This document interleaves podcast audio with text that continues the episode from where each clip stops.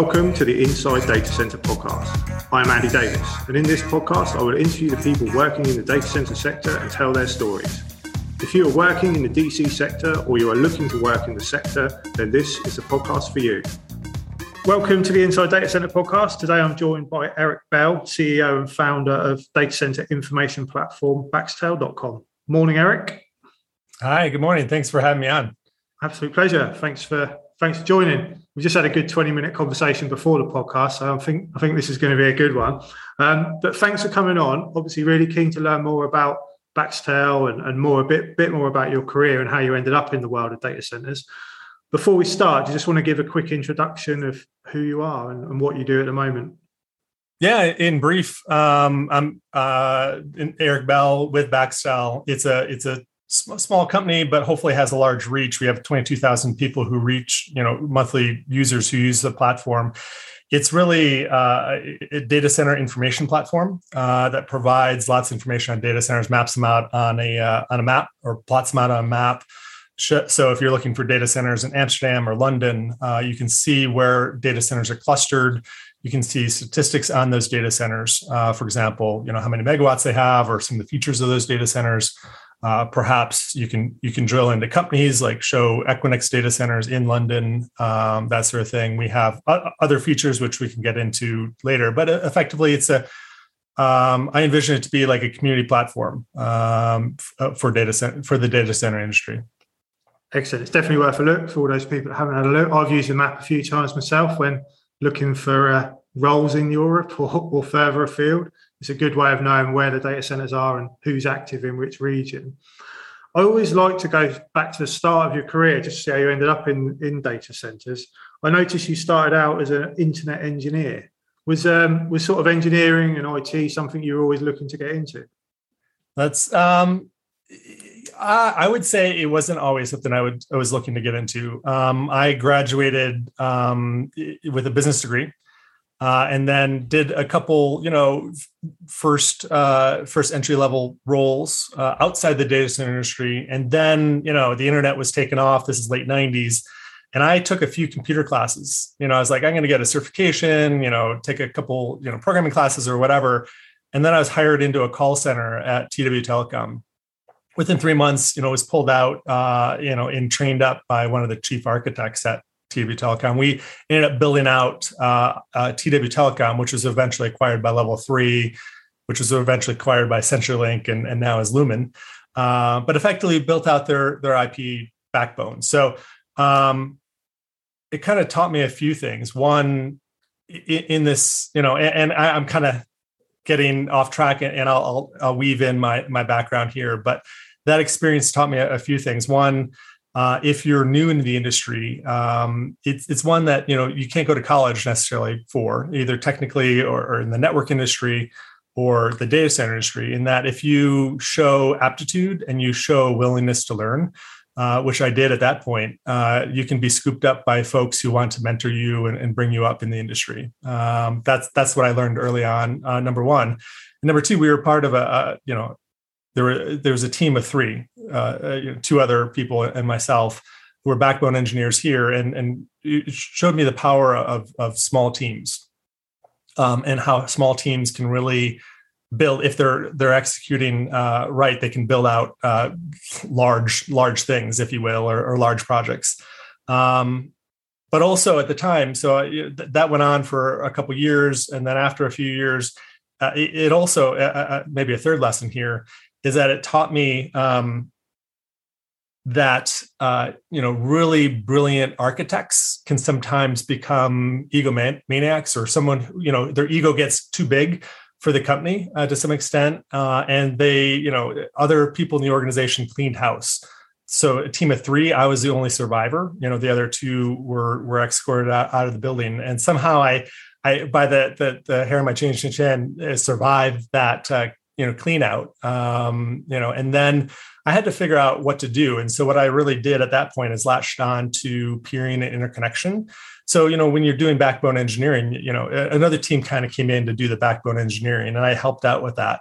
Um, but i really tried to specialize even within that team on interconnection. And interconnection simply, you know, well, backing up, the, the internet's a collection of private networks, right?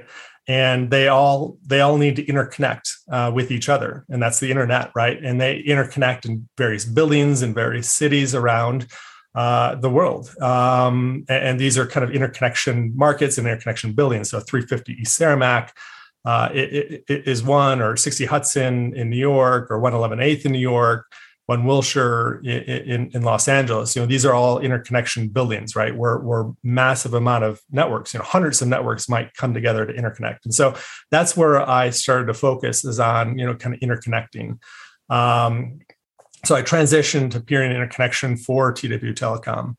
Um, and then a- after a few years, you know, I think I spent a total of four years there and went on, you know, to Switch and Data as a sales engineer and of pointed my career closer and closer to the customer, if you will, away from engineering and towards the customer. And so worked as a sales engineer uh, for a while, and then uh, w- went to Equinix as a product manager. And that at Equinix, I, I focused on peering and interconnection um, you know, it, managing their their their internet exchange and cross connects and, and other things from a product management perspective.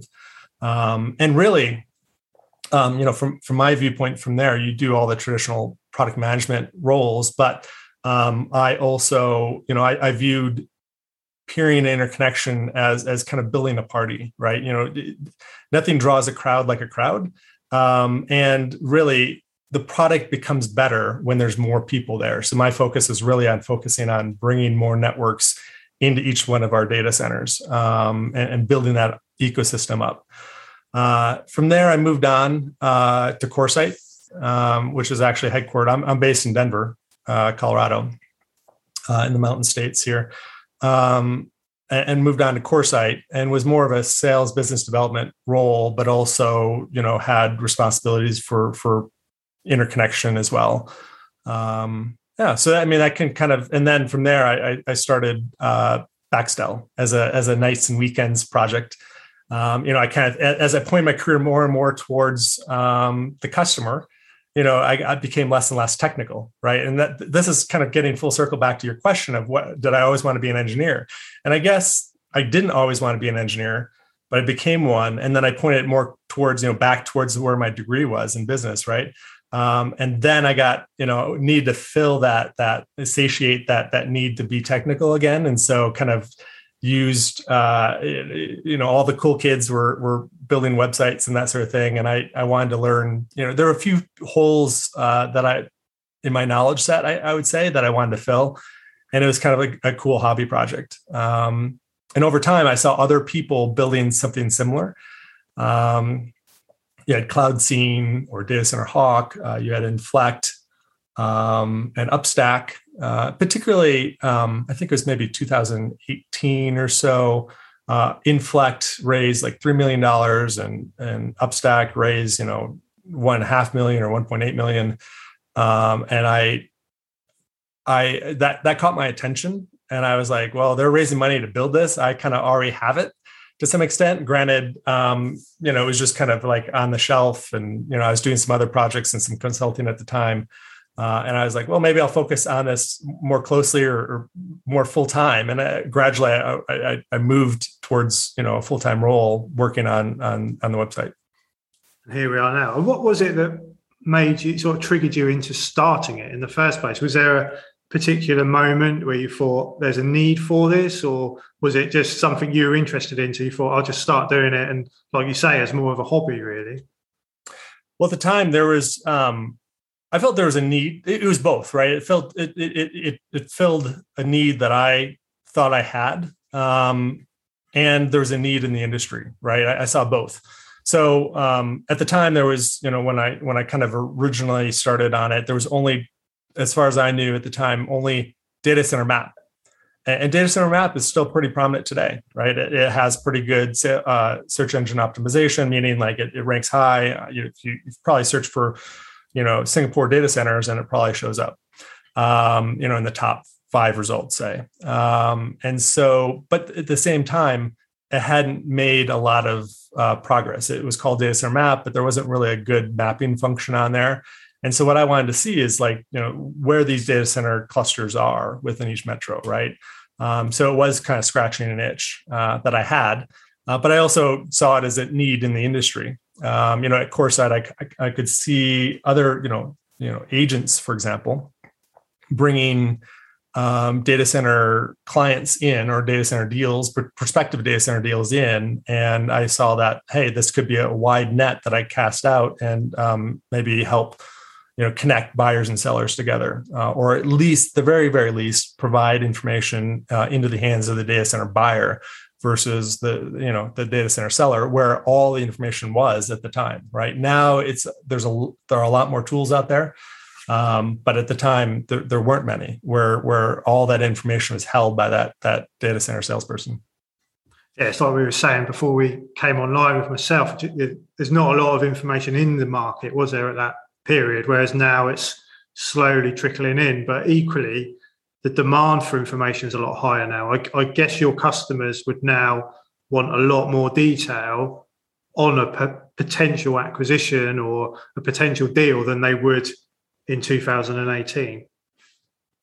Yeah, I I think so. I think yeah, more information begets the need for more information in a way, right? You, everyone's always looking for an edge uh, of of you know uh, you know, uh, and information often provides that edge. Yeah.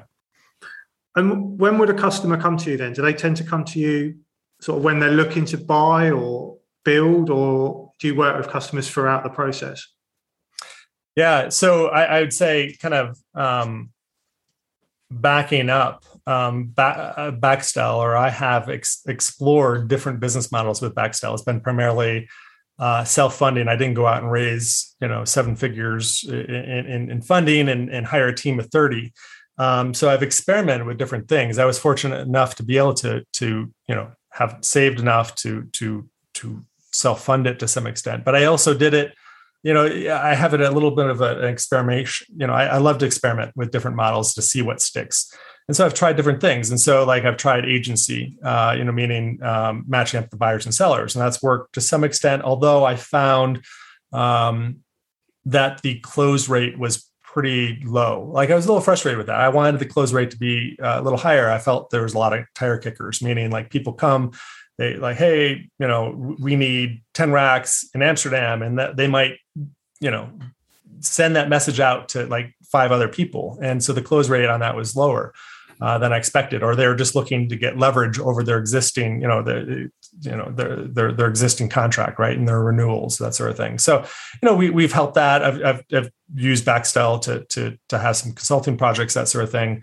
Um, a lot of people have approached me for data, uh, meaning, um, you know, for example, a data center vendor might want to know where hyperscale data, data centers are located, right? You know, for their their marketing or sales efforts, right? They want to know that hey, we can sell to you know the Facebook data center in Iowa or whatever. Um, so, for the most throughout the large history of Baxtel, I've, I've usually said no to that. Um, although I have done a few of those that selling data, uh, and I'm, I'm I'm becoming more and more open to it. I think that you know, in terms of selling data, so that no one's alarmed, I'm not selling any personal information or anything like that, or you know, but it, it's more or less like, hey, here's a data, you know.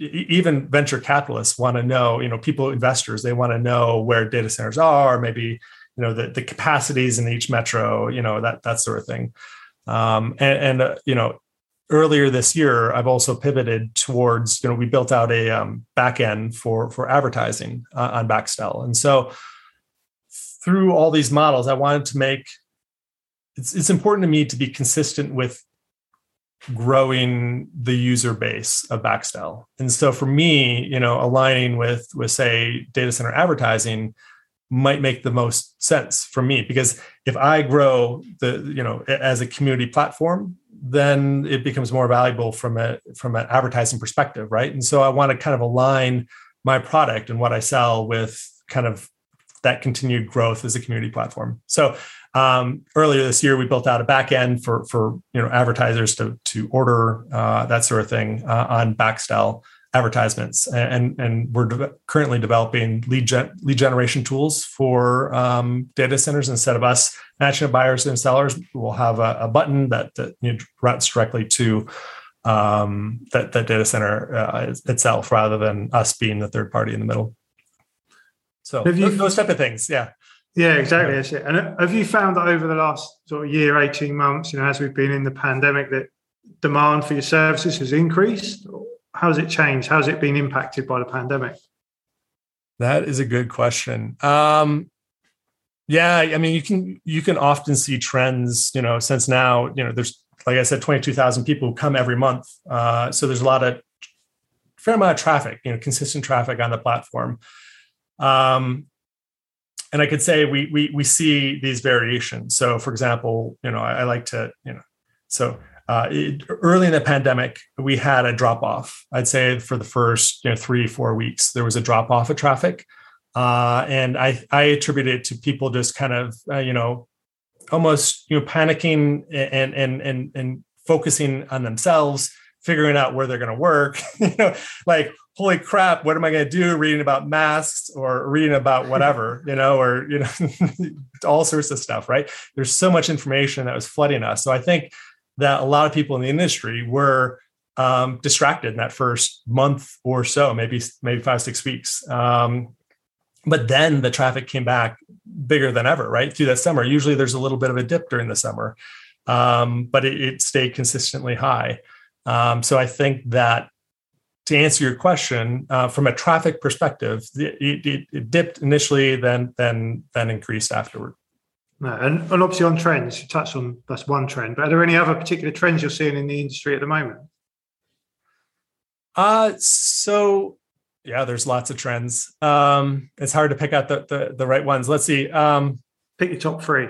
yeah, so I, I think that um, I'm I'm encouraged. You know, there's hurricanes hitting the the East Coast right now. Uh, you know, New England or, and stuff like that, and there's terrible floods in Tennessee and, and that sort of thing. So there's climate change, right? Um, and and I think it's fairly well established that I mean there's debate, but there's fairly established that it's it's carbon's you know contributing towards it. And so the data center industry is, is a significant user of power, you know, and, and therefore carbon based, you know, resources are putting emitting carbon uh, through through the use of electricity, that sort of thing. So I to me, I'm encouraged to see a trend of companies this year, particularly um, announcing when they're going to go carbon neutral.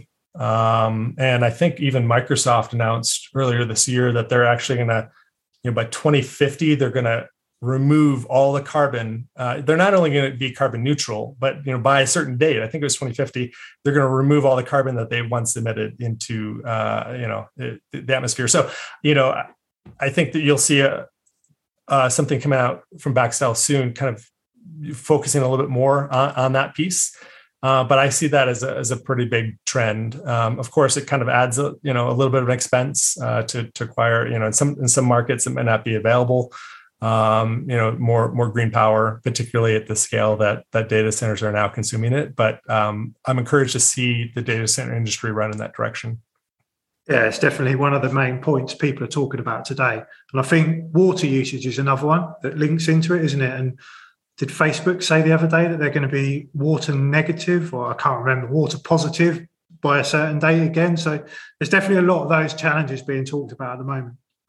Yeah, absolutely. Yeah, I, I think in the, the the the American West there is a lack of water, and, and throughout the you know it's it's you know water's the, the new, new oil. It's been kind of talked about for a while. I, I think that might be a little bit uh, over the top, but there there are certain markets that are the have water deficits, right? Uh, and so data centers can use a significant amount of water in order to cool their data centers. And so, you know, I think Facebook is, is leading that from that perspective. I did see that. I, I think it was Mesa, Arizona, or, or, something like that. That that recently they they announced that. Yeah. Um, it's a problem when you read so much news like we do, isn't it? You try and you get confused between which article relates to which date. right. Exactly um I, yeah absolutely. And there is tons of news right? I think the the you know another trend is the acceleration in terms of the announcements of new data centers. It's it's it's somewhat hard to keep up. Uh, there's there's a lot uh, out there. I think there's been a little bit of a reprieve over the last month or so but uh, you, know this year is an aggregate right? This could be a temporary reprieve or or, or just can continue you know like maybe in the fall we'll we'll, we'll continue on that pace um, but it is amazing in terms of the amount of growth that we're seeing. And, and I think there's growth So, so, so, I mean, a, a, few trends are that you know, I, I guess another couple trends are that certain mar- markets are saying, "Hey, we're tapped out in terms of power." You know, where you know Amsterdam, I think it was Frankfurt, uh, Singapore. There, there are some other markets that are that have traditionally been you know powerhouses in the data center industry, right? In terms of adding capacity and adding data centers, um, where they're starting to get tapped out, or they're they're you know the, the the government officials or the, the energy companies there are, are putting pauses on new construction projects and saying, "Hey, let's let's take a look, make sure we can you know source this electricity." Uh, and so secondary markets are starting to to pop up, you know, where you these secondary markets start to become you know major markets.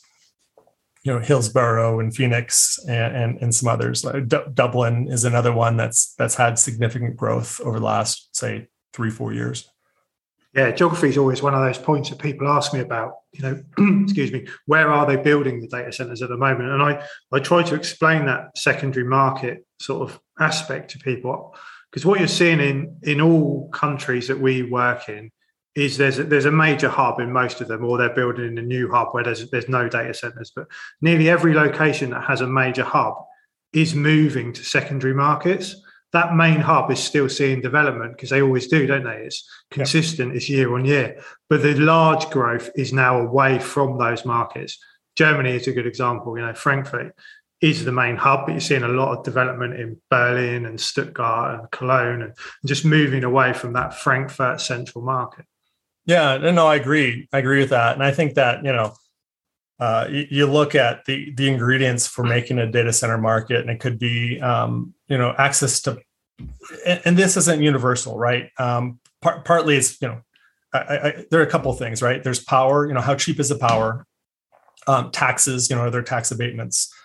Um, the population in that in that you know what what a population would ser- be served from that data center market and then of course connectivity. And that's one of the areas that I, I tend to focus on and that i think that some of these initial hubs that you look at you know the, the FLAP markets in um, europe or some of the major you know the, the initial five to six markets in the us or when you look at um, which include you know kind of looking at the east coast new york um, either miami or atlanta and then central would be Chicago and Dallas, and then in on the on the West Coast it would be you know the Bay Area and LA.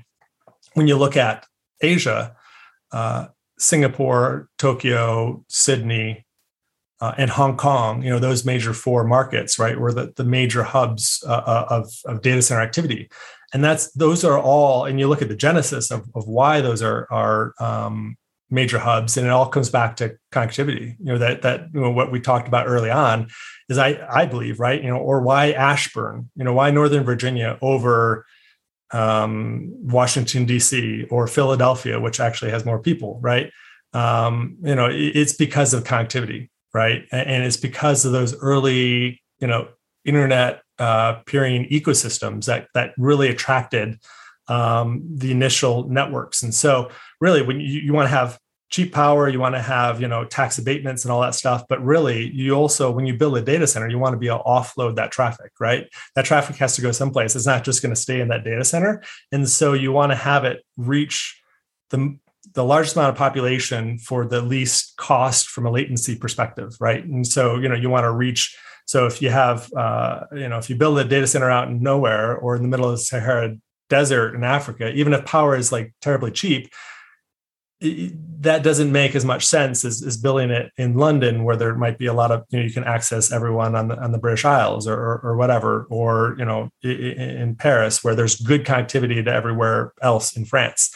Um, you know that sort of thing. So connectivity, I see is is kind of fundamental to you know where these these centers start to grow up. Yeah, and if you follow the subsea cable sector as well, and like you would see in the news, the amount of investment that's going into connectivity through the subsea cables is sort of points you in the direction of where these data centers are going to be in the future. Yeah, for sure. I, I think you know subsea cables definitely drive you know interconnection. A lot of you know some people have always postulated over time, right, that you know these cable landing stations will be interconnect meet, meet me points in some cases they are but often they aren't it's usually backhauled to the nearest interconnection hub uh, and then from there that's where everyone interconnects. And so there's you know there's always hope that those cable landing stations will become interconnect points. And sometimes they are but like again they, they're often backhauled. I think what it does is point you towards the secondary markets doesn't it? Where the yep. you're getting regions in asia connected with australia and europe for example that were not connected until that point. You know that that then offers the hyperscalers the opportunity to go in and establish a cloud region, doesn't it? Which then drives the, the rest of the market. Yep. Yeah, for sure. You know, you, I guess uh, you know Copenhagen and Denmark. You know, that I think you have a few cables going in there, and that that's had a lot of activity from a hyperscale perspective for sure. Um, yeah, and then we've the hyperscale, seen so yeah, we've seen a, we've seen a lot in Scandinavia based on that. You know, the connectivity between London, Scandinavia, and Scandinavia and Ireland, or, or whatever it is. But yeah, that has driven a lot of that the market towards the low energy cost element that Scandinavia offers. Mm-hmm. Mm-hmm. From um, a news perspective, you know, I'm I'm like you. I follow the news as avidly as I can, and I struggle to keep up. But are there any particular news articles you've seen recently that have really made you kind of stand up and think about sort of where the industry is today, or just anything really that's grabbed your attention? Um, you know, I think so. I'm trying to think. You know, besides the the the the carbon neutrality pledges that I've seen earlier, which I think are fantastic. Um, but you know, I, I wonder from an aggregate, you know, looking at the news from an aggregate perspective, you know, all these new uh, announcements and, and so far, you know, from the work at home uh, has really driven, I think, data center use and then therefore data center building, right? Our announcements of building. Uh, you know, I'm kind of curious um, when, you know, when I read the news, I kind of am curious of when we'll reach kind of saturation uh, to some extent in certain markets. And I think data center markets will be like any real estate to some extent, um, that you might have uh, overbuilding in certain markets. And I don't want to be, I'm not. I'm not coming on here and saying that there are there is overbuilding or there will be overbuilding, but I, you know, I, I asked myself that question. You know, at one point, you know, we keep on going up and to the right in terms of the acceleration of the growth in the building, and I think that it will be a healthy industry for a long time to come. But I'm, I'm also curious of, of when will it reach saturation, maybe in certain markets, right? Um, and, and I think data center operators and data center builders are often careful and, building modularly, right? They might announce a large campus, and that campus might support 100 megawatts. Uh, but they're also careful to build based on demand. So 100 megawatts, but they might build in like you know 20 meg uh, increments or, or, 10 meg increments, right? Um, and so really it, it's a little bit building on demand, but um, it, you know, I think one of the things we could watch out for is how much is building on spec and how much is built based on demand. And I'm still seeing, uh, you know, announcements come through that um, say that, hey, we already have pre-commitment for half our data, you know, half our data center here. And so that's that shows me that there's still healthy demand, but at some point, you know there's going to be a, a supply demand equilibrium right? You know where where you know the data center industry supply will catch up with some of the demand. And so kind of curious when that will be if it's you know next year or five years from now or 10 you know who, who knows? But you know i think it's something to to kind of keep an eye out for. Yeah we've seen a lot of money coming into the industry as well haven't we? And as a lot of people say to me and like we were talking about at the beginning you know we have have the opportunity to speak with a lot of people that have a really good sort of viewpoint of of this element. But if you've got, if you're an investor with significant wealth and you invest in real estate, data center is a clear investment opportunity right now. But what happens when the opportunities are also there within retail or hotels? You know, when that market picks up again, will the money move towards that area or will it remain in data centers?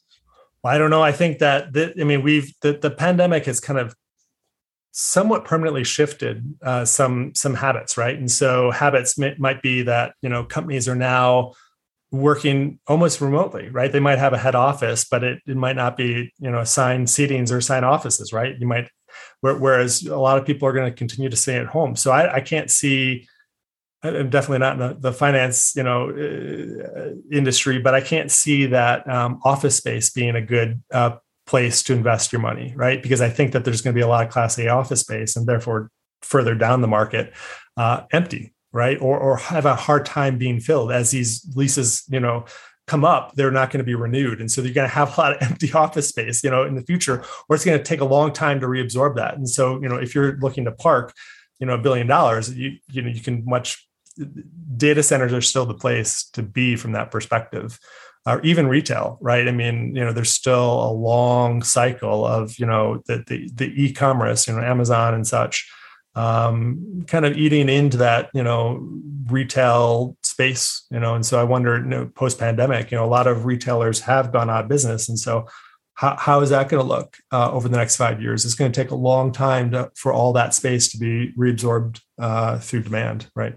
So data centers still are, are one that demand is still growing at a very significant clip. And so, yeah, I agree. If you if you have a billion dollars to park, you'd, you'd want to put it, you know, and you need to put it in real estate um, you know, it could be data centers and it might be some others like, you know, farmland or whatnot, but um, that, I, I don't know about that. I know about data centers and it continues to grow. And I also think that links into the, the globalization of the sector as well. There's still a lot of regions that are fairly sort of low saturation of data centers and uh, or a low usage of data. You know, there's still a small percentage of users of data in a lot of these vast countries. You know, even the states, isn't it? You know, there's not it's not accessible to everybody in the country yet. And once data usage increases, obviously the demand for data centers also increases. And when you look at countries like the Philippines or India or Malaysia, where they have fairly low usage of data, when that demand suddenly hits the, the customer, surely there's only one result within those regions. Right. Yeah. You know, I think it's a long cycle. Uh, you know, you look back 20, 25 years, and most of the internet went through the United States, say 25 years ago. Um, it, it, almost entirely went out through the US. So if you're if you were in um, Asia, you would have to go all the way through, you know, interconnect all the way through the cables to Los Angeles, probably, and inter, you know, hairpin back to uh, to to Australia or, or New Zealand or whatnot. And I think, you know, of course, you know, countries like Australia and New Zealand have been building out data centers for a long time. But then you look at those tertiary markets, like you said, Indonesia and Malaysia have, have seen a huge building boom from, from a data center perspective. I could I would expect that to continue. You look at Brazil too, or Latin America, a lot of that interconnected through Miami, or perhaps Dallas to some extent, but mostly Miami. And so now a lot of that's being pushed down to Brazil and some of the, the Latin American countries, right? And so that's going to continue to build out because there's going to be, you know, many of these countries have huge populations and as you say they're going to continue to consume more and more data uh, particularly as they you know they, they, watch less broadcast tv and more streaming tv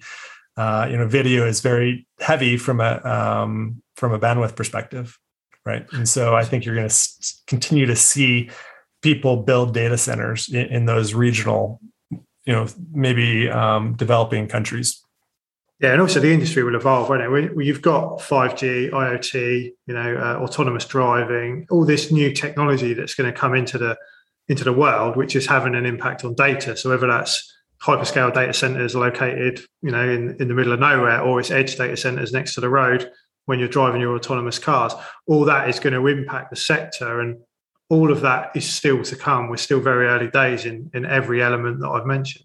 Oh yeah, for sure. Yeah, the the whole uh, autonomous driving's a very interesting, uh, you know, local edge uh, use case, right? Um, where you have to have low latency, uh, and it's a unique problem to solve. And I think I'm encouraged by it. I'd rather have a computer drive my car than than myself. You know, I love to drive, um, but you know, I, I'd rather relax a little bit more if I'm making a longer trip uh, and and have the car drive. And um, you know, I don't I don't bike on the roads because you know I'd rather bike on trails because I feel that there's distracted driving now. And so there's I'm encouraged by um, the, the, the coming autonomous driving, but I think we're still at least a few years away from it being practical, you know, full self driving.